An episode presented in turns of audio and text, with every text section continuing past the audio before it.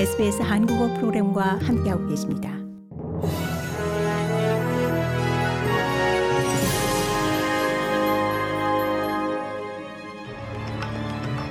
(2023년 3월 5일) 일요일 SBS 뉴스 헤드라인입니다. 노동당 정부가 퇴직연금 잔액 300만 달러가 넘는 사람들에 대한 세율을 두 배인 30%로 인상하겠다는 계획을 발표한 가운데 이들의 모든 세금 감면 혜택을 없애달라는 녹색당의 요청은 받아들여지지 않았습니다. 녹색당은 기준치를 190만 달러로 더 낮출 것을 요구하면서 퇴직연금에 대한 세율 혜택도 완전히 없애야 한다고 주장하고 있습니다. 이에 대해 알바니지 연방 총리는 녹색당의 제안은 노동당의 견해와는 다르며 균형을 맞춰 시행할 것이라는 입장을 밝혔습니다. 이번 개정안은 2025-26년 회계년도에 시행될 예정입니다. 뉴사우스웨일즈주 주선거가 3주도 채 남지 않은 가운데 야당인 노동당은 더 큰 공약을 내걸었습니다.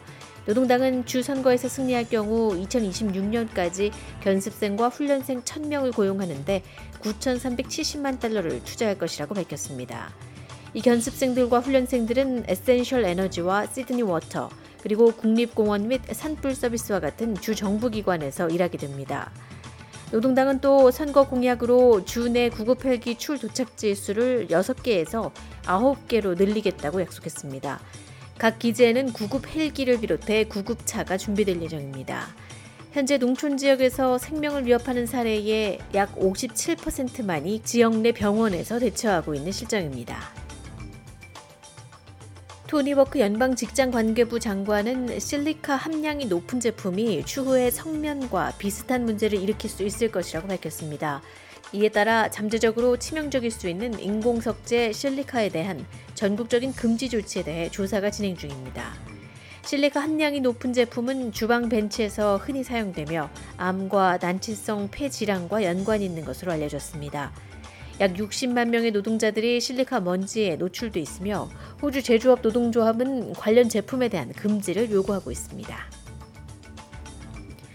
빅토리아 주정부가 호주 원주민과 여성들에게 불평등한 영향을 미치는 것으로 알려진 주내 보석 제도의 핵심 사항을 개정할 예정입니다.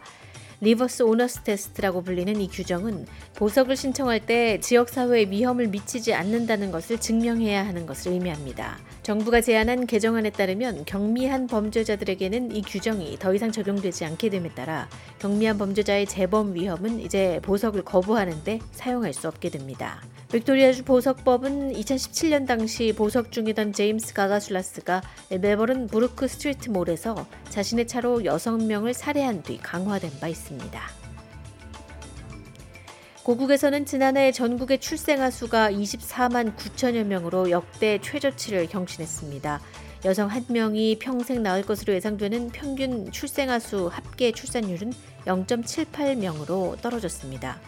보건복지부는 지난 3일 긴급 전문가 자문회의를 열고 저출산 대응을 위한 전문가들의 의견을 수렴했으며 일시적인 지원책이 아닌 주거와 일자리, 수도권 쏠림 완화를 위한 지역 육성, 문화, 인식 고양 등 많은 분야에 걸친 종합적인 정책에 대한 의견이 강조됐습니다.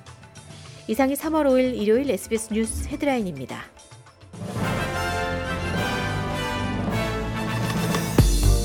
이제 SBS 한국어 프로그램을 SBS 라디오 앱을 통해 만나보세요. SBS 라디오 앱은 호주 생활을 위한 여러분의 소중한 친구입니다. 여러분의 부모님께는 호주 생활의 필수적인 길잡이입니다. 아이폰을 사용하신다면 앱스토어를, 안드로이드 폰을 사용하신다면 구글 플레이를 통해 앱을 다운로드 받으실 수 있습니다. 지금 바로 스마트폰을 열고 SBS 라디오 앱을 만나보세요.